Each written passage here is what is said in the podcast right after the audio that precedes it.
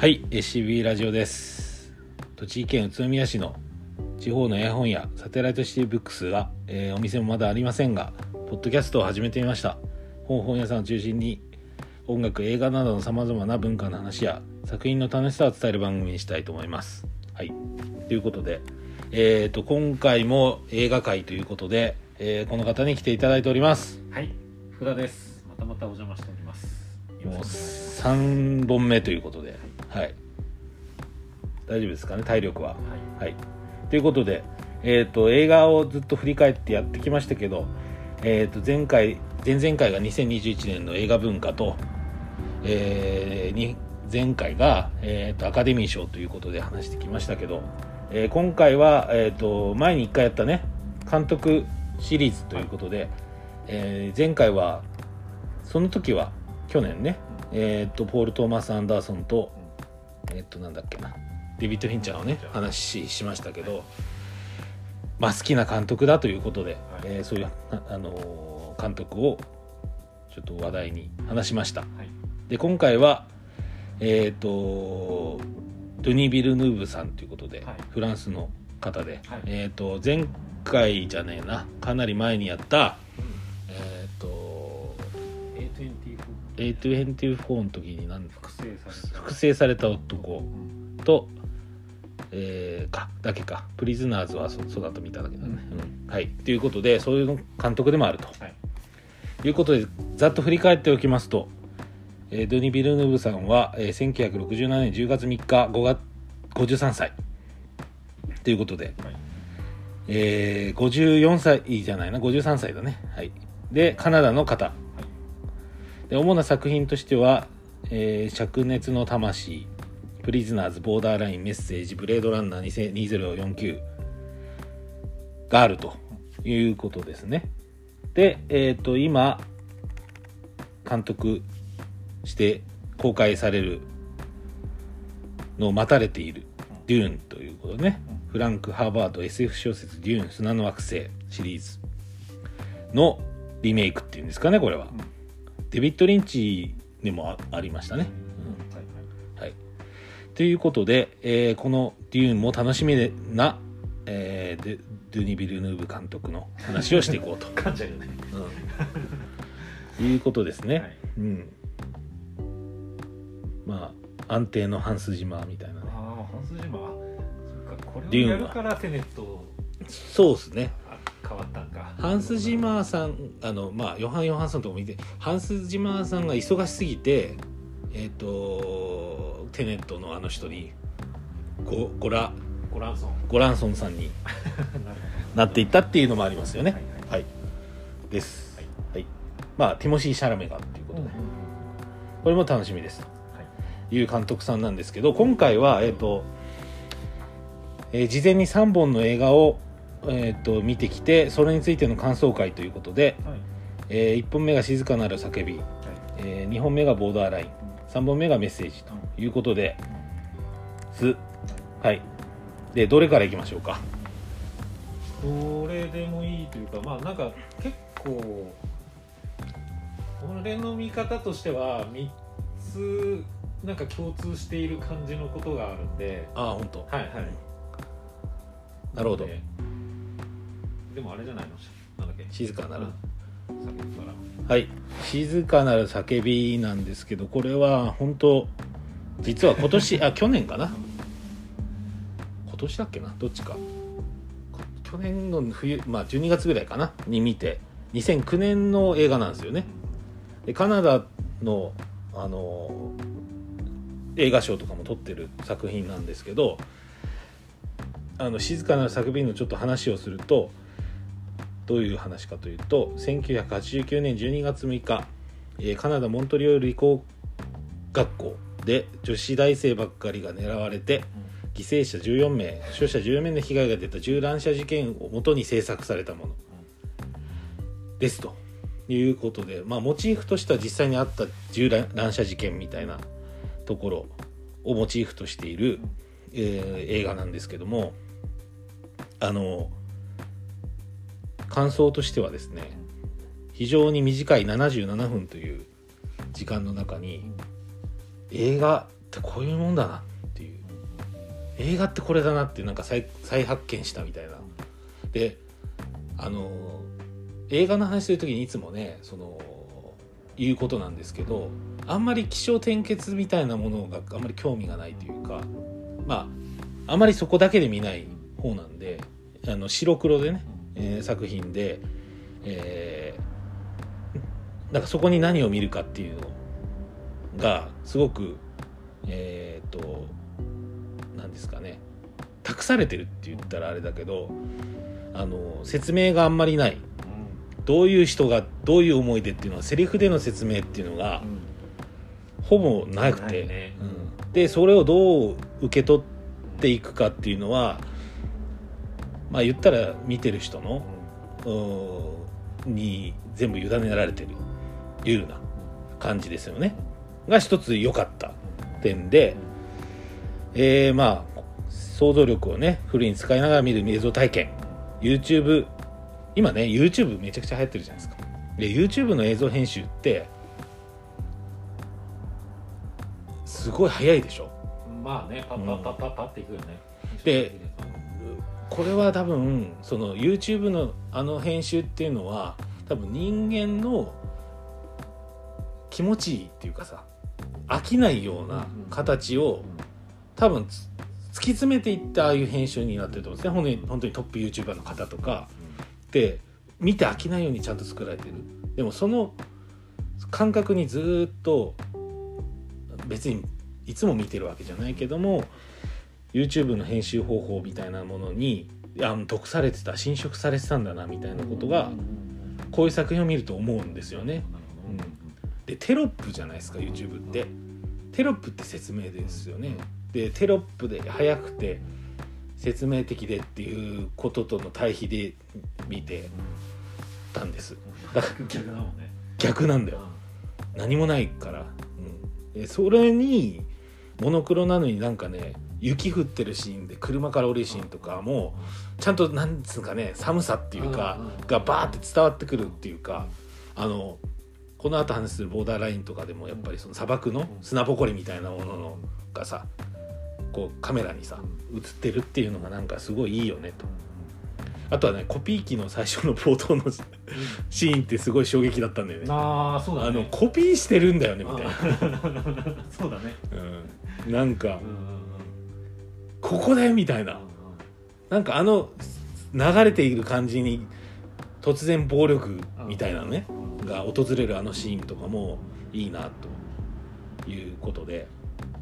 でもう一つのポイントとしてはまあフェミニズム反フェミフェミニズム噛んじゃうけどっていうのは結構そういうことっていうのもかか言ってたし、でフェミニズムっていうのはじょまあちょっとこれ多分ウィキペディアなんだけど女性解放思想およびこの思想に基づく社会運動の総称であり政治制度文化慣習社会動向などになどのもとに生じる性別による格差を明るみにし性差別に影響されず万人が平等な権利を行使できる社会の実現を目的とする思想運動である。まあ女性の権利を守ろうみたいなちゃんと主張して不平等をなくそうっていうような運動ですと。でそんなものはないんだっていうこのそうだね。犯人。うん。そんそれをぶち壊してやるっていう暴力性がこの銃乱射をする犯人に乗り移りやっていくっていうことですね。でドゥニ・ビルヌーブのそのジェンダー感っていうのもちょっと僕の中でなんかちょっと歪んでないって思う 思うんですよね。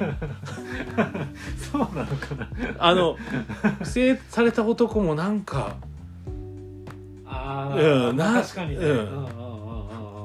ちょっとだしそういうのを映像化ししやすいんじゃないの？この人にとって。あそうなんかね。かな？わかんないけど。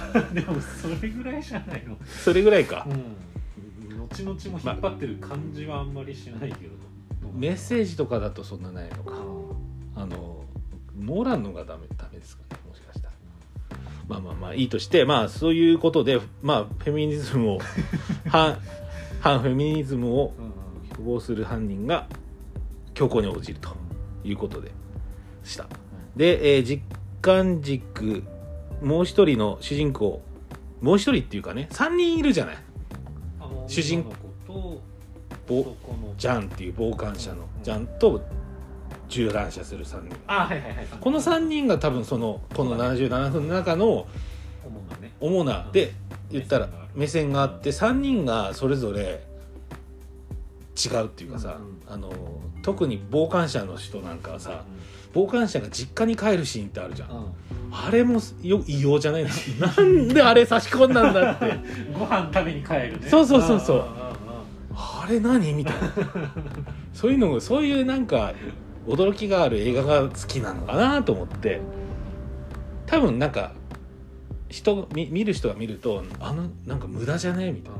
で無駄なことをやるのが映画だろう？みたいなことなんだよね、うん。っていうのを感じた。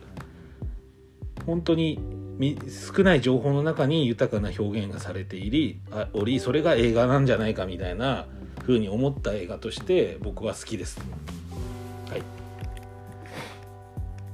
です、まああのー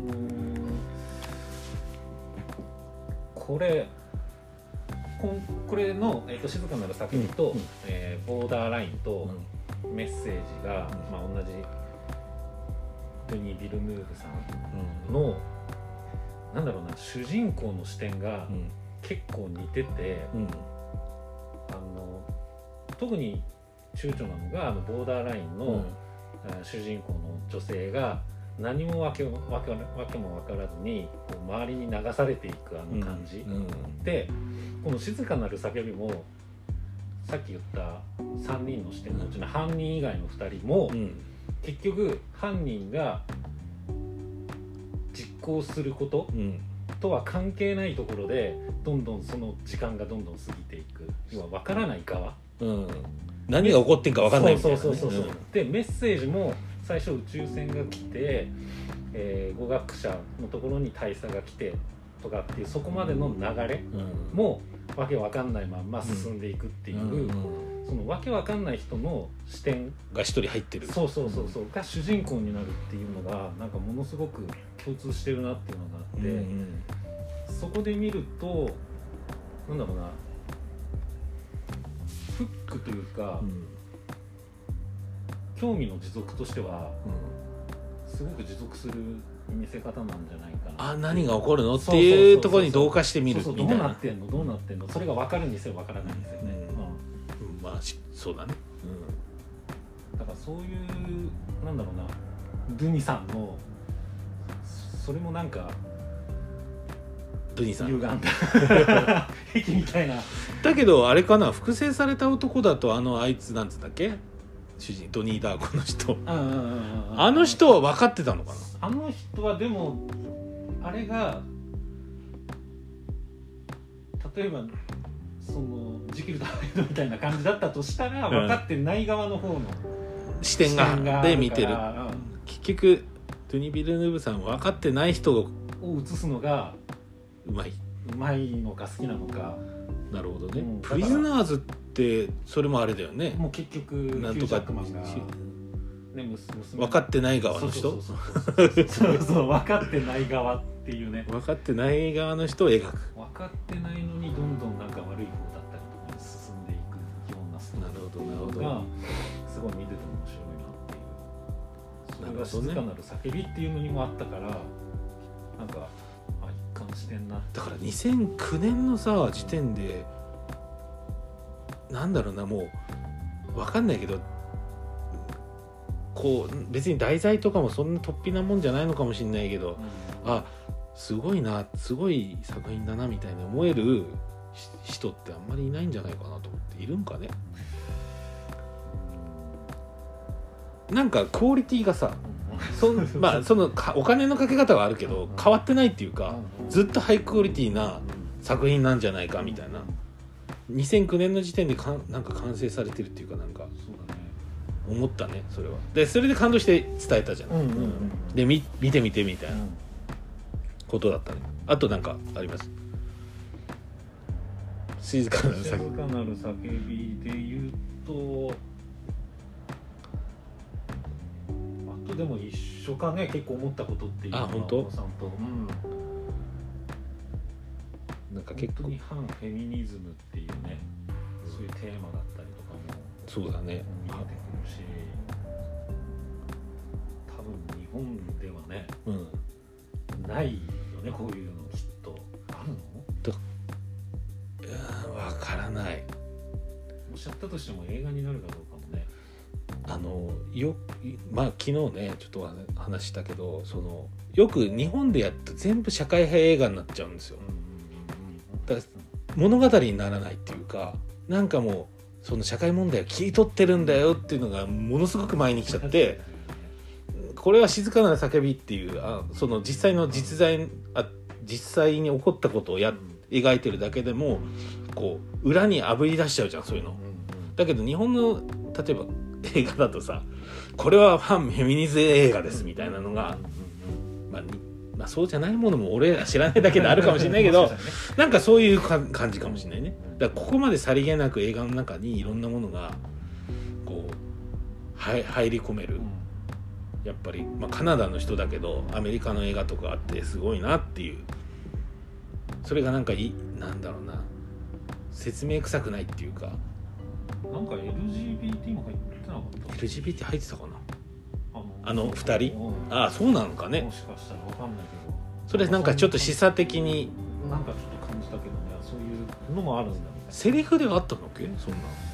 ななんかでもボディタッチ的ななんかあったか。なんか距離感みたいなのがねあったかな。そんな感じしたけどね。でそこもやっぱりそそこを襲う犯人としてはね、うん。うん。すごいよね。なるほどはい。はい。静かなる叫びでした。はい、はい、よかったですよねこれ。これ面白かったよね。ちょっとねでも万人がねちょっと暗く重く受け止めちゃう人もいるかもしれないけど。ああでもね前ねブラック・ライブズ・マターの話した時に「重くないですか?」って言われたことあって、だそこが多分その違いなんだよ、うん。そのブラック・ライブズ・マ例えばブラックパンサーにブラック・ライブズ・マターを見るか、見てないかっていうところ全然違うじゃない、ただのヒーローもんって見てるのか。そこの重層感っていうのはすごいあるよね。重くないっすかっていうのがちょっとね辛い。まあでもね感じ方は一つ違うからさ、うそっかそっか。ん、打たれるしね。ああまあまあそういうね。うん。そういう描写がきついみたいなのはあるかもね。わかりました。はい。はいということで、はいえっ、と続いてボーダーラインなんですけど、はい。えっ、とねあこれ書いてるね僕も。わからなさをケイトと同化してみていく。見事に説明がない。ですと、一緒だね。さっきの、そうそうそうそうそう。うん、あの高速道路のうん。シーン。あ好きなシーンちょっと言ってくと高速道路の渋滞のシーンで流れる劇伴うん。あれがすごいと思ってうんそうそうであのさああこ来るのかみたいな。あれはすごいよねと思って。やっぱだから映画と劇伴の規範良いよね。っていうところが良かった。っていうのとあとねシカリオはまあさっきね暗殺者って言ったけどカルテル汚職警官のシルビオの家族の風景がね。刺さり構ね。結構これ重要な感じで挟み込まれるよね。最後もそうだし。ね。シルビオって感じで。シルビオねシルビオに思いお前っていうそうお前ってそうそうそうシルビオっていう映画でしたね、うんうんでまあねアレハンドロアレハンドロはまあで最後さそのシシルビオのさ最後のサッカーのさで呼ばれてでもあのじなんか銃声かなんか聞こえてね。でメキシコのそのなんだろうなこの暴力の連鎖は止まらないみたいな演出でパッて終わるみたいなあれがいいよね、う んすごいよねあれね。うん、っていうことです。うだからあれだよねあの子供が叱り女になってアレハンドロ殺しに行くかもしれない。っていう妄想。あのうん。あのサッカーの子供がうんうんうん シルビオのあだを打つ。みたいなところを想像して。う んなるほどね。そうそうそう。です、まあ、結論提示しないのが基本好き。あと説明がないのが基本好きっていうかっていうところ。だ説明がないっていうかえあの説明がないのが好きっていうよりはそれがちゃんと何ですかね演出とか、うんうんそういうところに全部散りばめられてるのがいいですね。あの振り返ったし感じとかであこういうことなんかもっていううんのとかをやってるのが好きで何にも言いませんってこういうのが好きなわけじゃなくて、まあ絵としてもみそれが説明になっているような。そうそうそうだから下品じゃないっていうか全部言葉でうん。説明しちゃう。そうそう。まあでもシカゴセブンなんかねず言う言うけど 名前呼ぶけど、まあ、そういう良さもありまた違った良さもあるのかなと。ということで好きなシーンはあとね空撮俯瞰ショット多い。あれすごいよね。すごい。遠いねしかもね。遠いんだよ。あのあの複製された男のさ雲のし雲が出てくるシーンもすっげえ遠いじゃん。そうそうそうそうそうそうなんかあれもさ他の映画ってどうなんだろうっていつも思うんだよ。あれを見た後だと。めちゃめちゃねあそこまで俯瞰ってないよね。俯瞰ない。うんすげえあの高速道路とかもさ真上だし。真上なんだよ。なんか横からバーってこうさドローンっていうかあれで撮るんだったらわかるんだけどもう真上のなんかもうこの絵を撮りたいのかなみたいな。うんだから映像感の力がやっぱあるなと思ったっていうのだから劇場で見てほしいなあのでっかいスクリーンであの俯そうだね。瞰ショットを見るともうねすごいだから鳥肌もんなんだ。からそういうのを知識入れてえっと他の作品も見ていくといいかもしれないな。でもすごく目立つよねあの。メッセージも出てくるねうん、く空撮多いじゃん。空撮が多くて。まあヘリでさあの要はうんうん。宇宙船に向かっていくからそれはそれはそうなんだけど。しかもでっかいものに向かってたそうそうそうっていうね。それにしてもだよね。あと好きなシーンね。えっ、と警察が車でバイク運ぶシーンがあるじゃん。最後。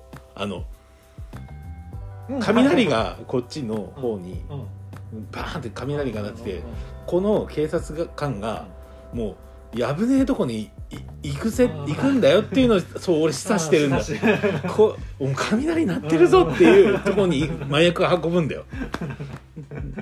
そうそこがすごい面白いしあとはあの洞窟への侵入の前の夕日シーン。大好きな夕日。あとねわかんないけどなんだっけな。暗暗いシーンもさなんかすごく暗いまま撮ってるあー映画ってね。多いよね。だからなんかそれもいいなと思って。だってアレハンドルが麻薬の時ね親分のところに行った時なんか暗闇からスーって出てくるそうそう。そうそうそう。しかもあっけないみたいなね。ね。うん。はい。ということでそんなシーンも印象に残りましたという。素晴らしい。か見てて面白いね本当にね。まああ多分物語普通に追ってても面白いっていうことの中にってことだよね。最初からショッキングシーンがねうんうん。なんかあのあのツッコミ方もすごいしね。なんかしかもここがなんとなんだっけあの町の名前だとか言ってさこうこういう流儀なんだみたいなのもあってあとなんか水ね。水攻めね。水攻めね。水攻めシーンとかね。あるよね。っていうことですね下やさり見せるよね。そうだね。首のないあのつぶら下がうんうんやっぱああ R 指定かなんかなのこれって。どうなんだろうね。ゲーム？R15 でも15だね。15だよね、うん。ゲームオブスローンズだからブルータルジャスティスとかもそうなんだよ。ブルータルジャスティスの方がえぐいね。あそう。うんエグさうと。まあであのかもあんまり良くないよね。あこれはうん。エグさを全面化して全面化してない作品だけどブルータルジャスティスはね見せるからね。ちょっと本当好みが分かれるかもそういう意味ではだから万人に見やすいという感じなんですけどボーダーラインはね。でも実際そうなのかもね。劇団もやばいからね。劇団ねちょっとね聞き込んでるわけじゃないけどその特に高速道路のシーンは気になったという。他ある？ここのシーンのこの音がとか。ああ ここのシーンのこの音が。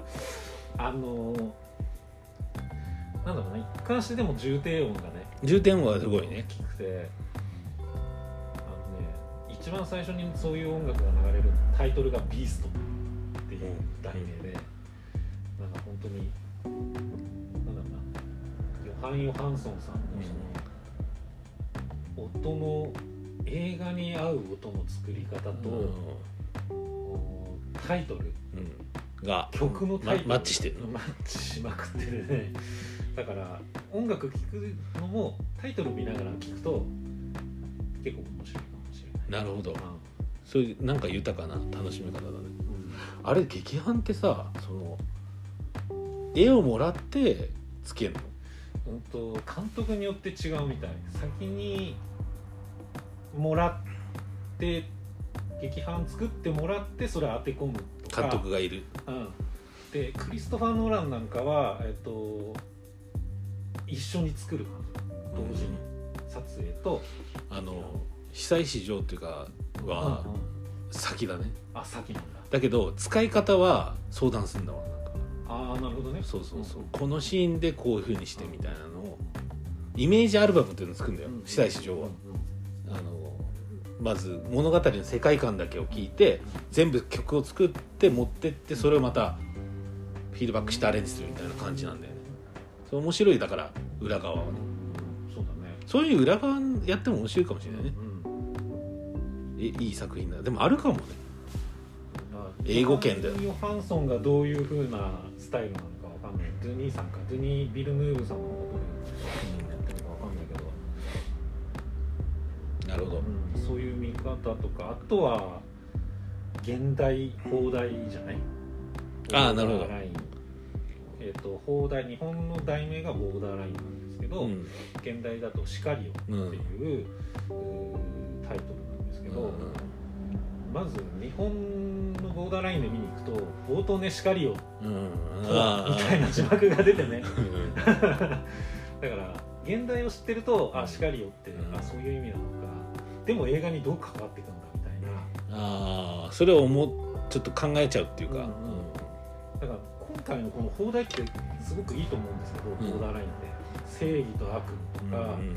メキシコのね麻薬戦争なので、えっと、国境とかいろいろ多分かかってて、ボーダーラインっていいなと思うんだけどでもボーダーラインっていう、うん。じゃあ善と悪の境目なのテーマで見るのか現代のシカリオって暗殺者がどういう関係で出てくるのかっていう視点で見ると多分全然そうだね変わってきそうだからそうだアレハンドロ目線か、うん主人公目線かなんだよね。アレハンドロ目線で見見ろっていうことなんでしょ、うんうんそうそうそう現代はね、うん、うんシカリはこいつだったのかみたいなそうそうそうだから、えっとボーダーラインで言うとそのケイケイトだっけケイトがなんかそっちに染まっていくのか、でもどうなのかそこに関わるのかみたいなののボーダーラインみたいなそうそうそうそうねだから現代放題問題みたいなのはねそうそうですね。だけでもちょっと見方が変わるかななるほど。でも現代の方が絶対いいと思っちゃうんですよ。みたいないいけどねシカリオだよね。放題でいいのは何かありますか？でもボーダーラインは良かったと思うけどね。ああそう。うん。なるほど。こんな感じじゃないですか、まあ、前編目が離せなかったなるほど。これっていうのもやっぱその俯瞰ショットとかはうんすげえってなったからね。あれ見ただけでワクワクしちゃったから。まあなんかねメキシコ撮ってんのにああいうのあるかなとか思って。やっぱ、うん、ちょっとよ見直してないけどやっぱなんか俯瞰ショット好きかもね。そうだね。北野武とかも結構俯瞰ショット多いんだよ。だから例えばこう走ってくるんこここう歩いて追いかけていくのをめちゃめちゃ遠くからうん。撮ったりするのもあったり結構好きかもしれないねその気づきとしては。あのこうアップショットでこう切り返すとかあんまり嫌だなっていう。おってなるよねね俯瞰ショット入ってくると。なんだろうね。そうそう。まあそういうことで。はい。はい。でした。ボーダーライン。で最後メッセあまだある。ない大丈夫。ないないんかい。あってよ。ボーダーラインの最後の作品っていうかあのドゥニーさんのははいです。メッセージ。いメッセージはい。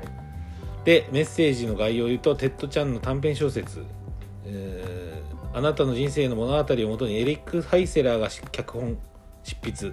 ドゥニ・ビルヌーブ監督が務めた、ということで、はい。でさっきねボーダーラインの説明しなかったねそうだはい。ね まあ大丈夫。まあ、あのメッセージは、えー世界各地に現れた12台12の巨大な宇宙船アメリカ軍から協力を要請された言語学者のルイーズ・バンクス。これがエイミー・アダムス演じる、はい。えー主人公ね。で地球に飛来した目的を解き明かすため生物学者イアン・ドネリー。これはジェレミー・レナーが演じてる、えー生物学者。とともに異星人とコンタクトを取る映画ということですね、はい。うん、なんですがこれについてははい。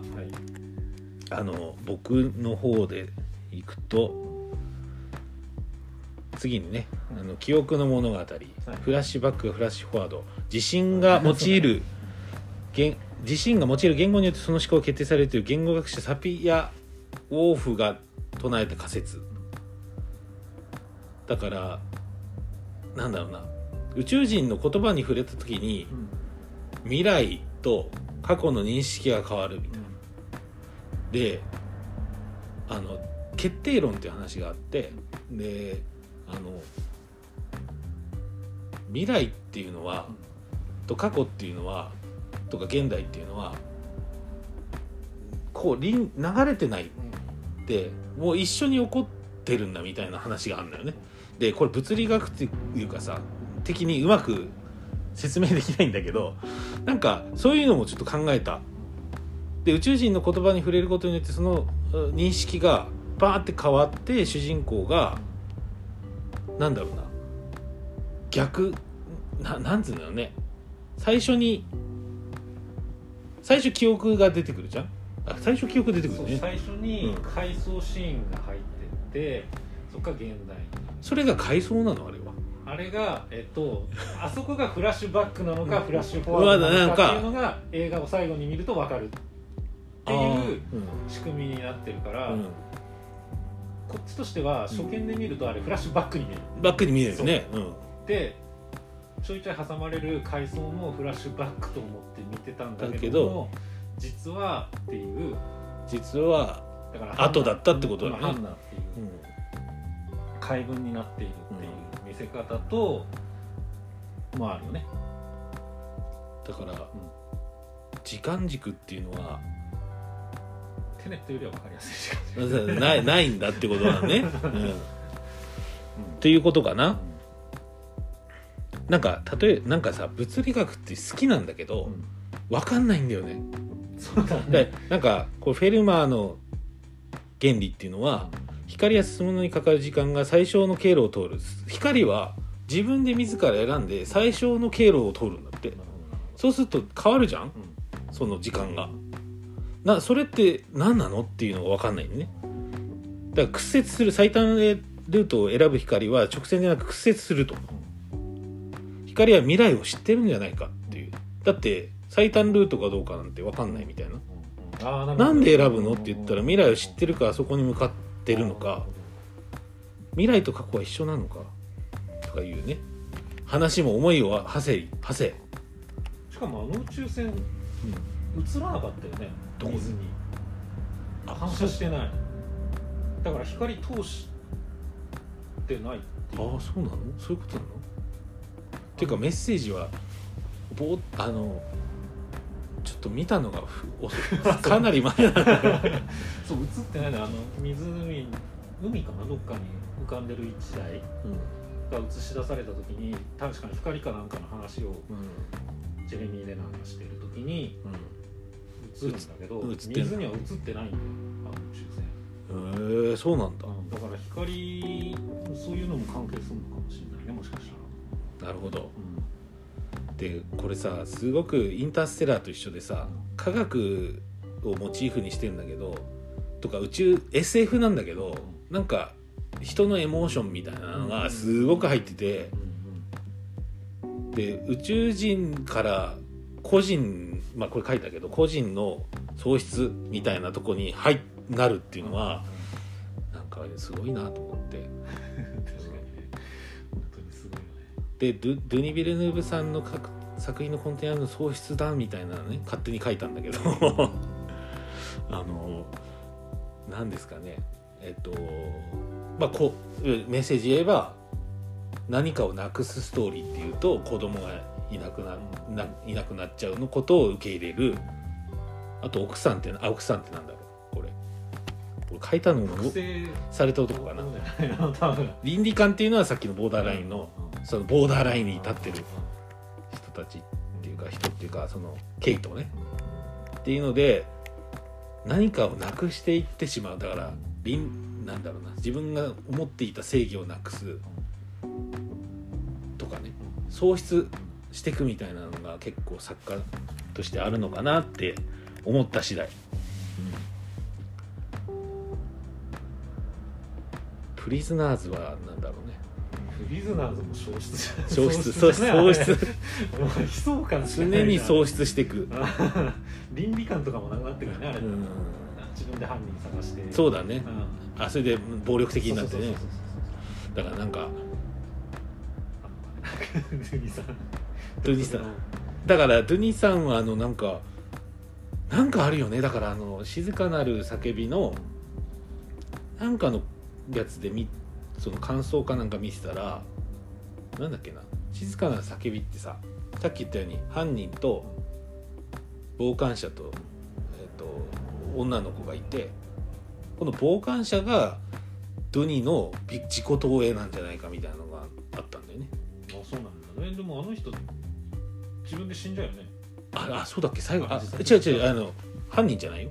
男の子男の子傍観者。ああそうだった車に、うん。えっと、マフラーにガムテープ貼ってあそうだったか。やって、うん、死んでる死んでる。あれこれそう外しちゃってる。じゃあ。の飯食った後で実家行って。ああ飯食った後か。あ あああそっか。うん、車だけ映されるんだけど、うん。そこでもうっていう。そうそうそうだからこうなってるところは映さないんだけど。ああそっかそっか。そうそう車になんか俺の記憶としてなんかなくしたのかあ本当に？ちょっともう一回見早送りでもいいからみたらそこ。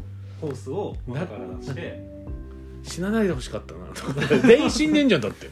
あじゃあ死んでねえや。女の子だあそっかそっかそっか。そっか。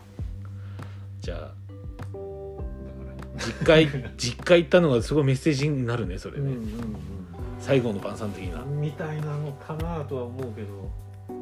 じゃあ自己投影だとしたら。そうだよ。だから自己投影だとしたらちょっと違くねえかそうかそうかそうか。違うんだねなるほど。っていうことでした。僕の感想はね、はい。じゃあ福田メッセージ あのアライアライバル。アライバル。との？現代アライバル。現代アライバル、これもねメッセージが放題で現代がアライバル。でメッセージ日本のメッセージだとその宇宙人からのメッセージみたいな。まあ何なのか。なそうだよね。そういうイ、メージうん、になるじゃない。でもアライバルって到着とか出生とかって意味がの新ニューアライバルって新入荷って意味だよね、そうそうそうそうそうそうそのアライバル、だから到着とか出生とか。だからあの自分の娘うん。がどうやって生まれるのかうん。っていう部分とうん。宇宙船がまあ到着するとか、結構だからそういうところにかかってて。うん。なるほどだって宇宙人のメッセージってあんまメッセージなくなかった。3000年後に自分たちがほ助けてほしいから今人類を助けるみたいな目的だったじゃん。ああそうだったっけな。そうそうそうそうも覚えてないんだよ。な あの宇宙人ヘプタボエプタバトね。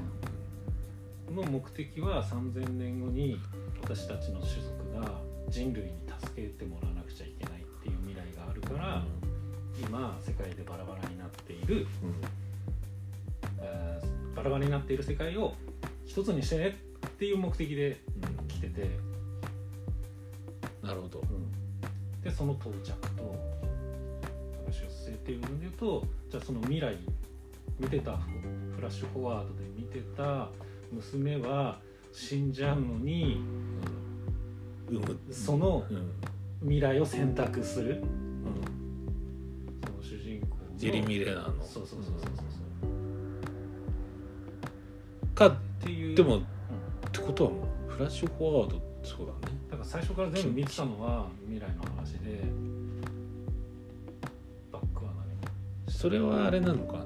宇宙人に遭遇することによって見たってこと？うーん。そういうわけじゃないの？そういうわけじゃない。多分その宇宙人が見せたかったのはそこではないんだけどもうん。多分宇宙人と触れたことによって未来が見えちゃうのが武器なんで。うんでそこで、えっと、それの一環で中国のうんあかなんか電話かかってきて。そうそうそうそうに、えっと、攻撃を仕掛けないようにさせられるようなうん。未来を見せられるっていう多分そこのオチだと思うんだけど、うん、そうだったよね。なんとか大佐みたいな。そうそうそうそうそうそう。うん。はなんだっけ？反対称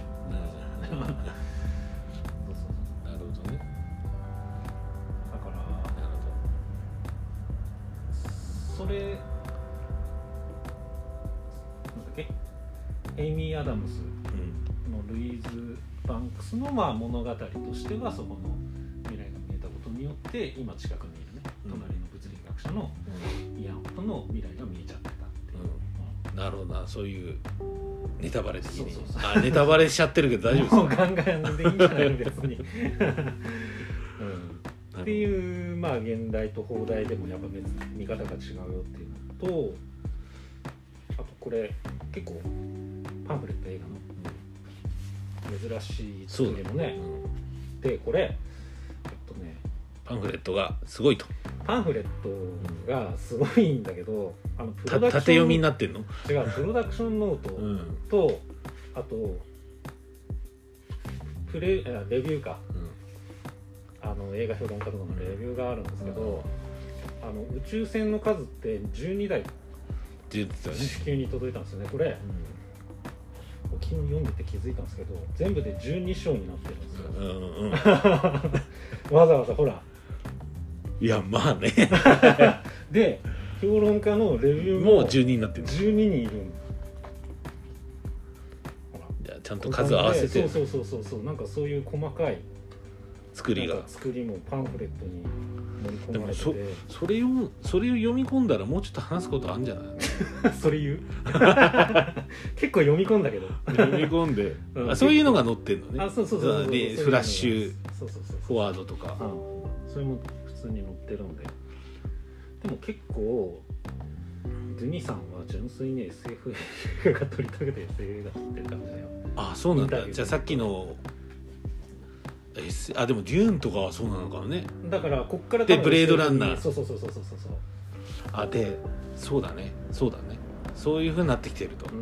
思考が。うでテッあのテッド・チャンってさんうん。あのいるじゃん。短編小説「あなたの人生物語」あのテッド・チャンの「息吹」とか小説とか、うん。最近中国 SF っていうのが流行なんか結構来てて、ちょっとまだ読んでないんだけど三体とか知んない？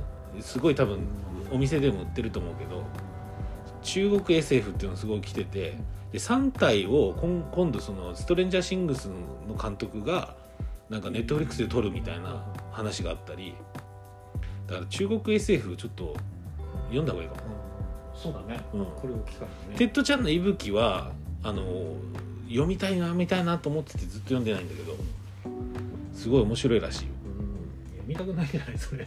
え？読みたくないんじゃない？いや読みたい読みたい。読みたい。俺 3, あの3体はもう持ってんだよ、うん。持ってるけど読んでないっていう。じゃあ読みたくない。あのね太いあ結構ね長いのであの短き編小説ではないんだ。あ息吹は短編小説でいろんなのが入ってる。SF の。っていうことだったね、うん。だからということでえーっと以上かな、ドゥニ・ビルヌーブさんということで。の監督の話をしました。はい。はい。もうないっすか言い残す。えちなみに1個だけ音楽でうん。あのオープニングに流れる曲とエンディングで流れる曲が一緒なんですよ。それはな何のやつ？えっとですね。ちょっと待ってくださいね。アラアライバル？アライバルじゃなくてアライうんとねサウンドトラックじゃなくてまた別の人がでも音流しちゃうと。とマックス・リヒター。っていうの知ってる？知らない？いやわかんない。まああのマックス・リヒターって人。の「オン・ザ・ネイチャー」あうん。途中で聞いちゃってるな。その曲が？曲が頭に流れて、うん。エンディングで流れる時もん。この曲で締めてるんで、うん。要はハンナと一緒の作りをさせてるんですよ。音でも。あどういうこと？どういうこと？あ逆から読んでもあハンナ。花だし解文っていうこと？解文。そうそうそうそう。解文を音楽で挟んでると。そうるよっていう。なるほど。さい最初の方で言ってほしくない。そう。そうそうこれもすごくいい曲なんで、へえすごいね。聞いてみるね。多分音乗せちゃダメだもんね今あああの帰りにね、ということですか？はい。もう大丈夫かな？もうい。や長くやってきましたけどえっ、とちなみにね3本映画の話しましたけど、はい。今後なんかやりたいことあります？僕はあのうん。7年7年遅れで MCU 見出したんで。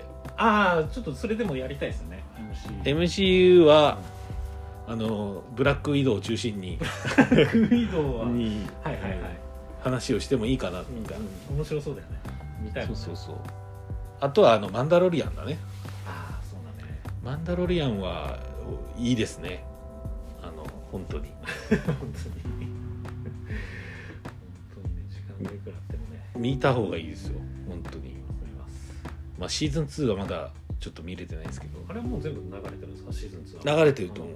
12月ぐらいにもう全部12月の確か20何日ぐらいに多分全部もう。でディズニープラスも今後多分勢力を伸ばしていくからうんちょっと必見じゃないかという、も追い切れないよきっと「スター・ウォーズ」とかだって。見ました？あのラインナップ。十何タイトルあるんですよ「スター・ウォーズ」どういうこと？どういうこと、「スター・ウォーズ・サーガー」世界のそのディズニープラスで、うん。まあ、映画も、えー配信も込みで今後1310いくつもサーガを取る。さ マーベル・シネマティック・ユニバーあロキは違うか。ロキはロキはだってマイティー・ソーまあじゃんまあじゃなくて。要は言う言うなればハンソロみたいなんでしょ？そうそうそうそうそうそうでもハンソロダメだったって言ってたよね。ハンソロはあんまり俺息子と見たけどあの金曜ロードショーでサイト、あはいはい。結構まあまあうんいいなと思ったよ そうドナルド・グローバーが出てるだけでもあそれだけで100点。あ それで見てんじゃん。あるじゃん。いやでもラッパーは見るんじゃないですか。あるじゃんそういうそれは音楽関係の人は見るでしょ。のわかんない。てかそもそもでもドナルド・グローバーって俳優でもあるからあアトランタ見てほしいけどね。アトランタめっちゃ面白いよね。あ見ないかな。見ないねこのなんだアトランタ見てほしいんだけど。てかあの僕が見てって言ったやつあんまりもう見てないよね。あれからはちょっと見てないね。だからシカゴセブンぐらいじゃないそもそも。シカゴセブンだけかよ。そっか。そんなもんで MCU をうんそうだね。MCU はややってる。MCU のなんか話とあとなんかあります？深掘れない MCU